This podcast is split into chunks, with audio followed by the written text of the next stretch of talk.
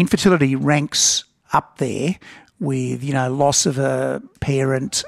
It ranks incredibly highly on an emotional importance scale. And so does miscarriage, by the way. Miscarriages, we now recognise it's been increasingly poorly recognised as the social and societal impact that that has, particularly on women.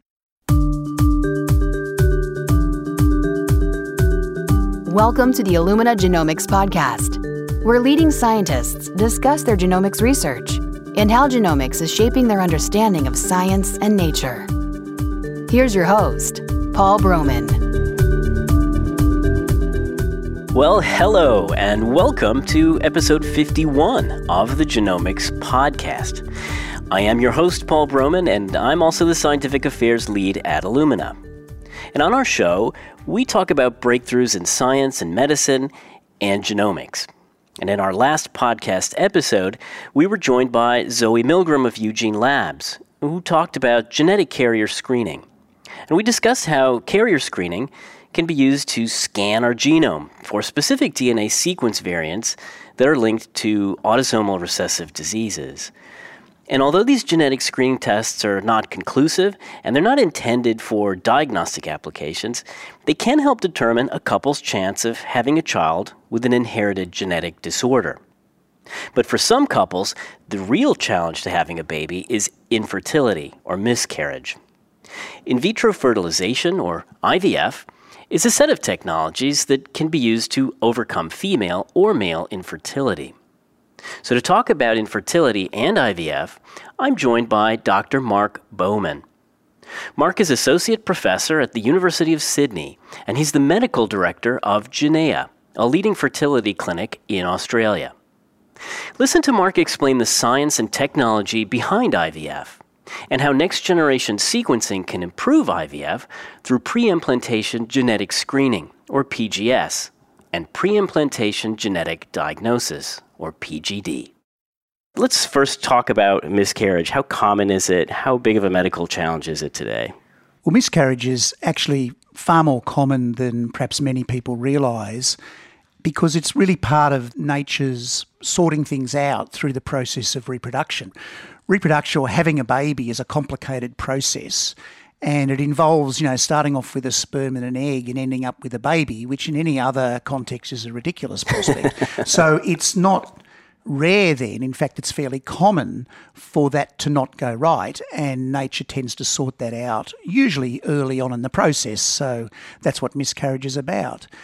So if you're in your early 30s as a woman, perhaps you know one in 10 to one in 6 pregnancies will end in miscarriage but okay. by the time that woman is 40 it can be easily one in 4 to wow. maybe one in 3 so how much do we understand about what's causing miscarriage what some of the biological mechanisms are what are the most common causes of miscarriage well in fact even when someone has had more than one miscarriage the vast majority of people, it's not about something about their body. Okay, there, there is a known list of recurrent causes of miscarriage, either on the maternal or on the paternal side.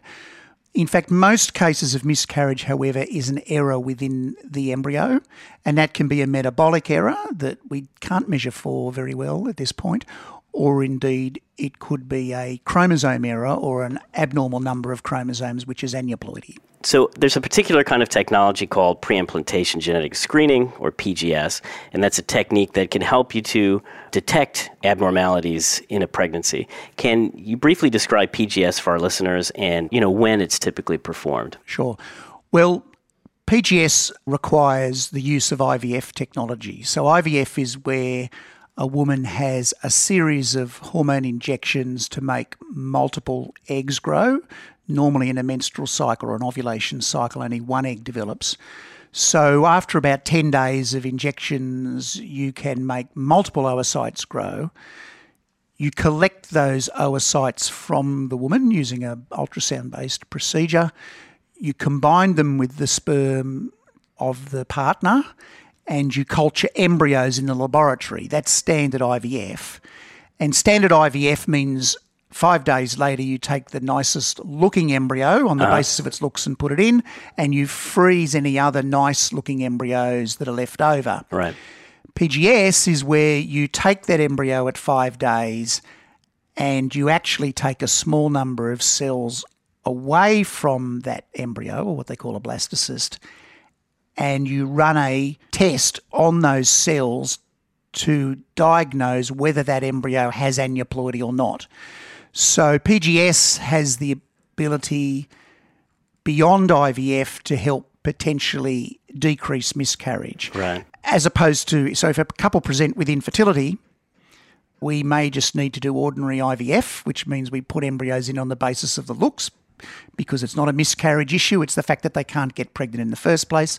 In contrast, we will see couples who don't have any trouble getting pregnant but have trouble staying pregnant where they've had recurrent random aneuploidies through bad luck and they could then elect to do PGS not because they need it to get pregnant but they need to reduce their miscarriage risk. Like in the IVF techniques, there must have been a lot of developments in the Hmm. technology for screening for PGS. Can you talk about some Sure. of those technologies? Let's start at the basics. The most fundamentally important thing about being able to offer a reliable PGS service is to have a robust and high performance IVF laboratory. And that's about the culture and incubation of embryos, the incubators that they develop in, the fluid systems that the em- the media, culture media, and the freezing technology, because PGS involves freezing of embryos whilst you're waiting for the diagnosis on the cells to come through. So that infrastructure is a really important part of the Absolutely, overall it's fundamentally important. You know, I mean, there is data around, for example. There was a very good study done in the United States last year, and actually might be more than one year ago now, where, you know, a central PGS scientist analysed the results of cells coming from multiple IVF centres and finding a significant difference in the rate of aneuploidy beyond what would be expected by chance. So, what that means is that an independent person has found that some IVF units do a good job and some IVF units do a not so good job. And so, if you can't provide a fundamentally robust IVF system in the first place, you can't provide an adequate PGS service. So that's one thing about the evolution of the technology. The other thing that's happened is when you do a biopsy of an embryo, you know, so an embryo in nature, the egg and sperm fertilise in the fallopian tube, and the embryo takes about five days to get down to the uterus. And by about the third day, an embryo is about eight cells. Okay. And by about the fifth day, it's exponentially divided to be about 100 plus cells. Okay. So there's an enormous progression in the embryo over those two days. Now, historically, you know, IVF systems and still some today only watch their embryos in culture to day three. And the original testing technology was to take one cell from an eight cell embryo. One out of eight. Yeah, as opposed to today where we have a 100 cell blastocyst. We can take maybe four or five cells I see. away from the blastocyst, which is actually proportionately less. It might only be four or five percent of the embryo cell mass compared to one eighth of the embryo's cell mass. And so that's less disturbance to the embryo, and it also gives you more material to test. And also, the blastocyst is already differentiated. It's got most of the shell of the cells, if you can imagine a 100 cell soccer ball, that's what a blastocyst is. Most of that rim of the cells are going to be the placenta. So when we are sampling cells to send for PGS, we're taking placenta based cells Oh, not fetal cells. rather than cells that are going to be the fetus in the future, as opposed to at day three, you have no idea whether that blastomere you are taking is going to be part of the inner cell mass that's going to be the fetus in the future or going to be the placenta in the future.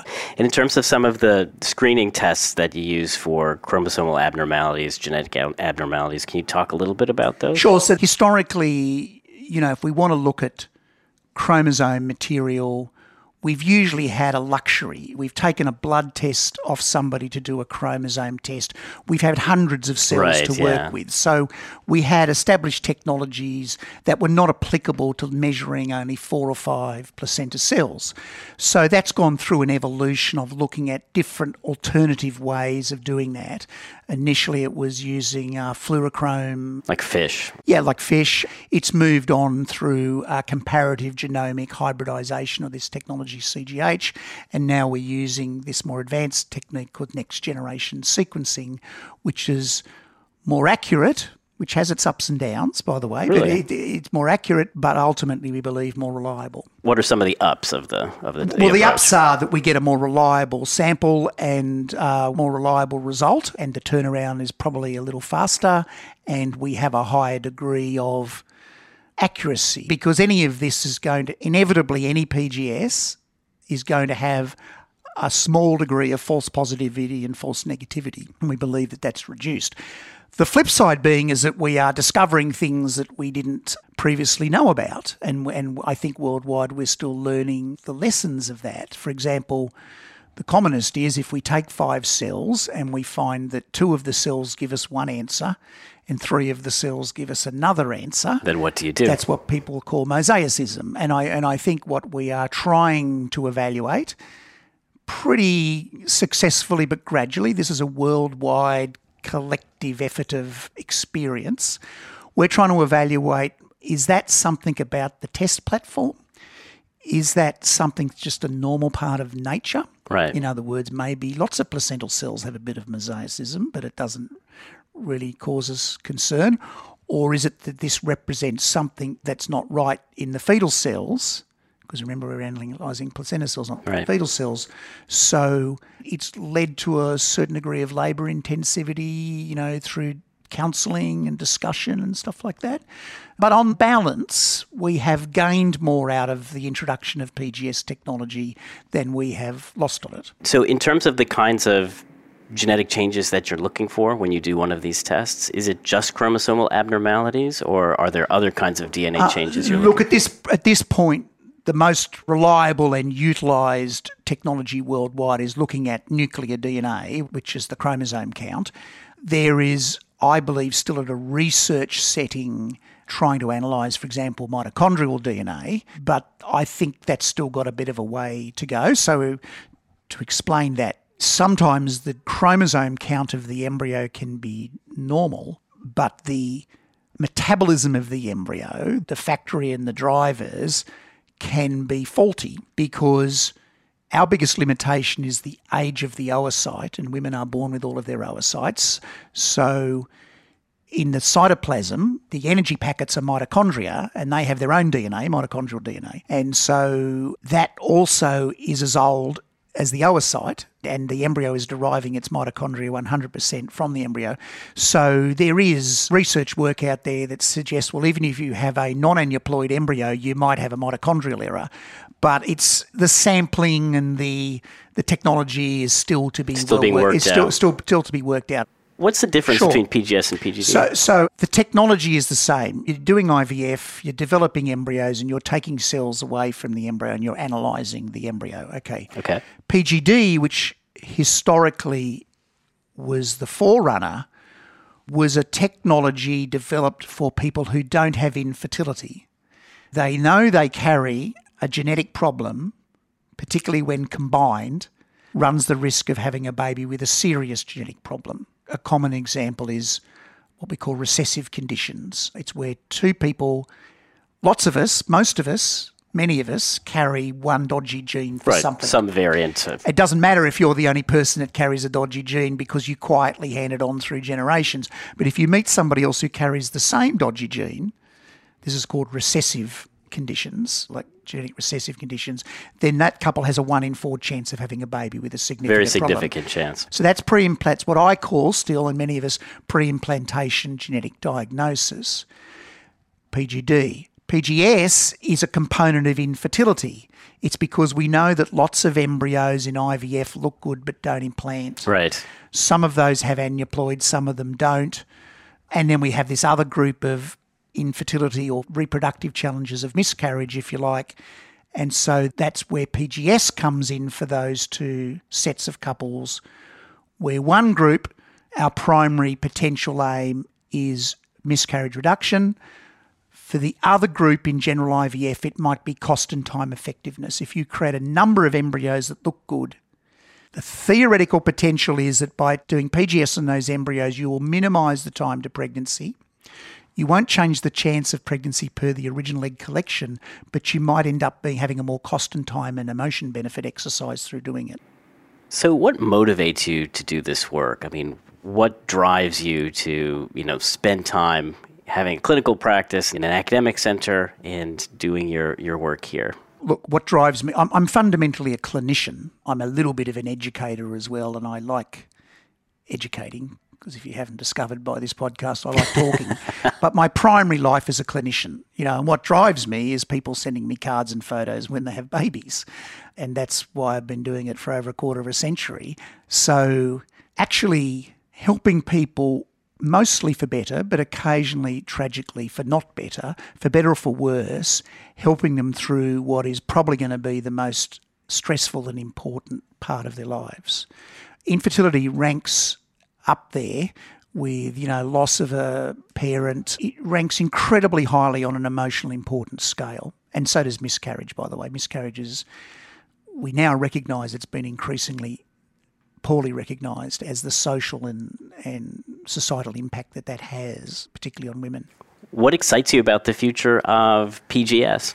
Well, I think we will better, like all medical technologies, all medical technologies mature, okay? And you don't always get the continuous curve. You'll get an upslope, a flattening. Out of the blue, there'll be a new upslope, then a flattening. In other words, that's not bad because any area of medicine matures. We get a fancy new toy and we have to decide what its true clinical applicability is, who really benefits from it, who on balance doesn't benefit from it. There are plenty of people with PGS if you're young and your aneuploidy rate is low, you might actually get a higher chance of getting information you don't want right, yeah. compared to information that you do want. You know, if the mosaicism rate is X and you're adding in a small false positive and false negative rate, that collectively might be higher than your aneuploidy rate exactly. if you're young. You yeah. Know, so that's important. So we have to evaluate that.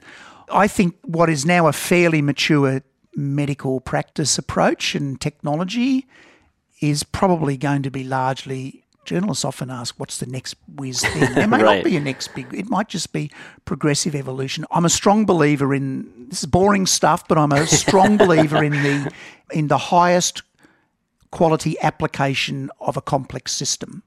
And IVF is a complex system. It's not just about cells on day 5 it's about who's entering in at the front end, their ovarian stimulation, their timing of their egg collection, decisions about IVF versus ICSI, you know, how you put sperm and eggs right. together, culture and incubation of embryos, patient management on the ground, complex interactions and explanations with patients, having staff that have the tools to manage that compassionately, lab technologies like that is all a gradually evolving process because, like any other area of medicine, just being able to collect eggs and make sperm, put embryos in, will not solve 100% of cases of infertility. So what you want to do is identify who's going to benefit from right, that in the yeah. least amount of time. So I think there's that gradual evolution. Look, the ability to sample embryos leads to societal natural concerns and leads to ongoing ethical challenges from using that technology to select sex of an embryo through I was going to ask you about through, that. through yeah. editing. If I could just ask you one more question, because mm. you brought something up which is interesting. Recently, there was this case in China where a Chinese scientist used CRISPR gene editing. Yeah, to, reportedly. Reportedly, yeah. And this wasn't, you know, this wasn't sanctioned by the government mm-hmm. in any way. Mm-hmm. It was, it was, of course, everyone agrees this was an ethical breach of mm. high magnitude. Can you discuss a little bit about the ethics around this technology?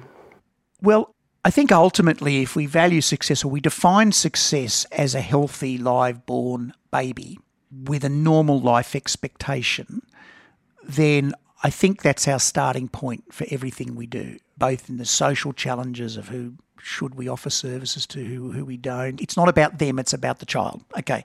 Now, if there's any evidence that at this point in time the manipulation of an embryo leads to other unintended consequences, then that's a purely medical standpoint, leave alone the societal aspect Right, of just- you know, yeah. but just from a medical aspect is not appropriate. There's the wider issue then, okay, let's say the technology is perfect.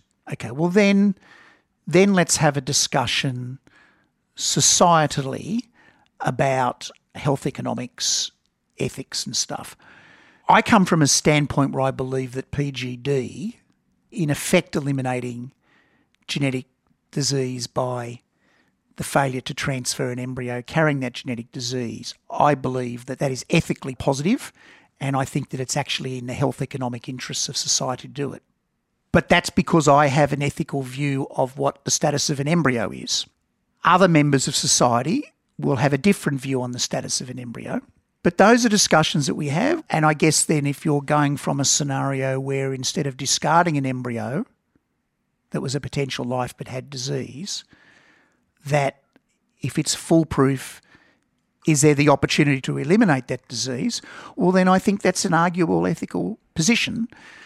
But you want to make absolutely sure that you're not causing harm in the process.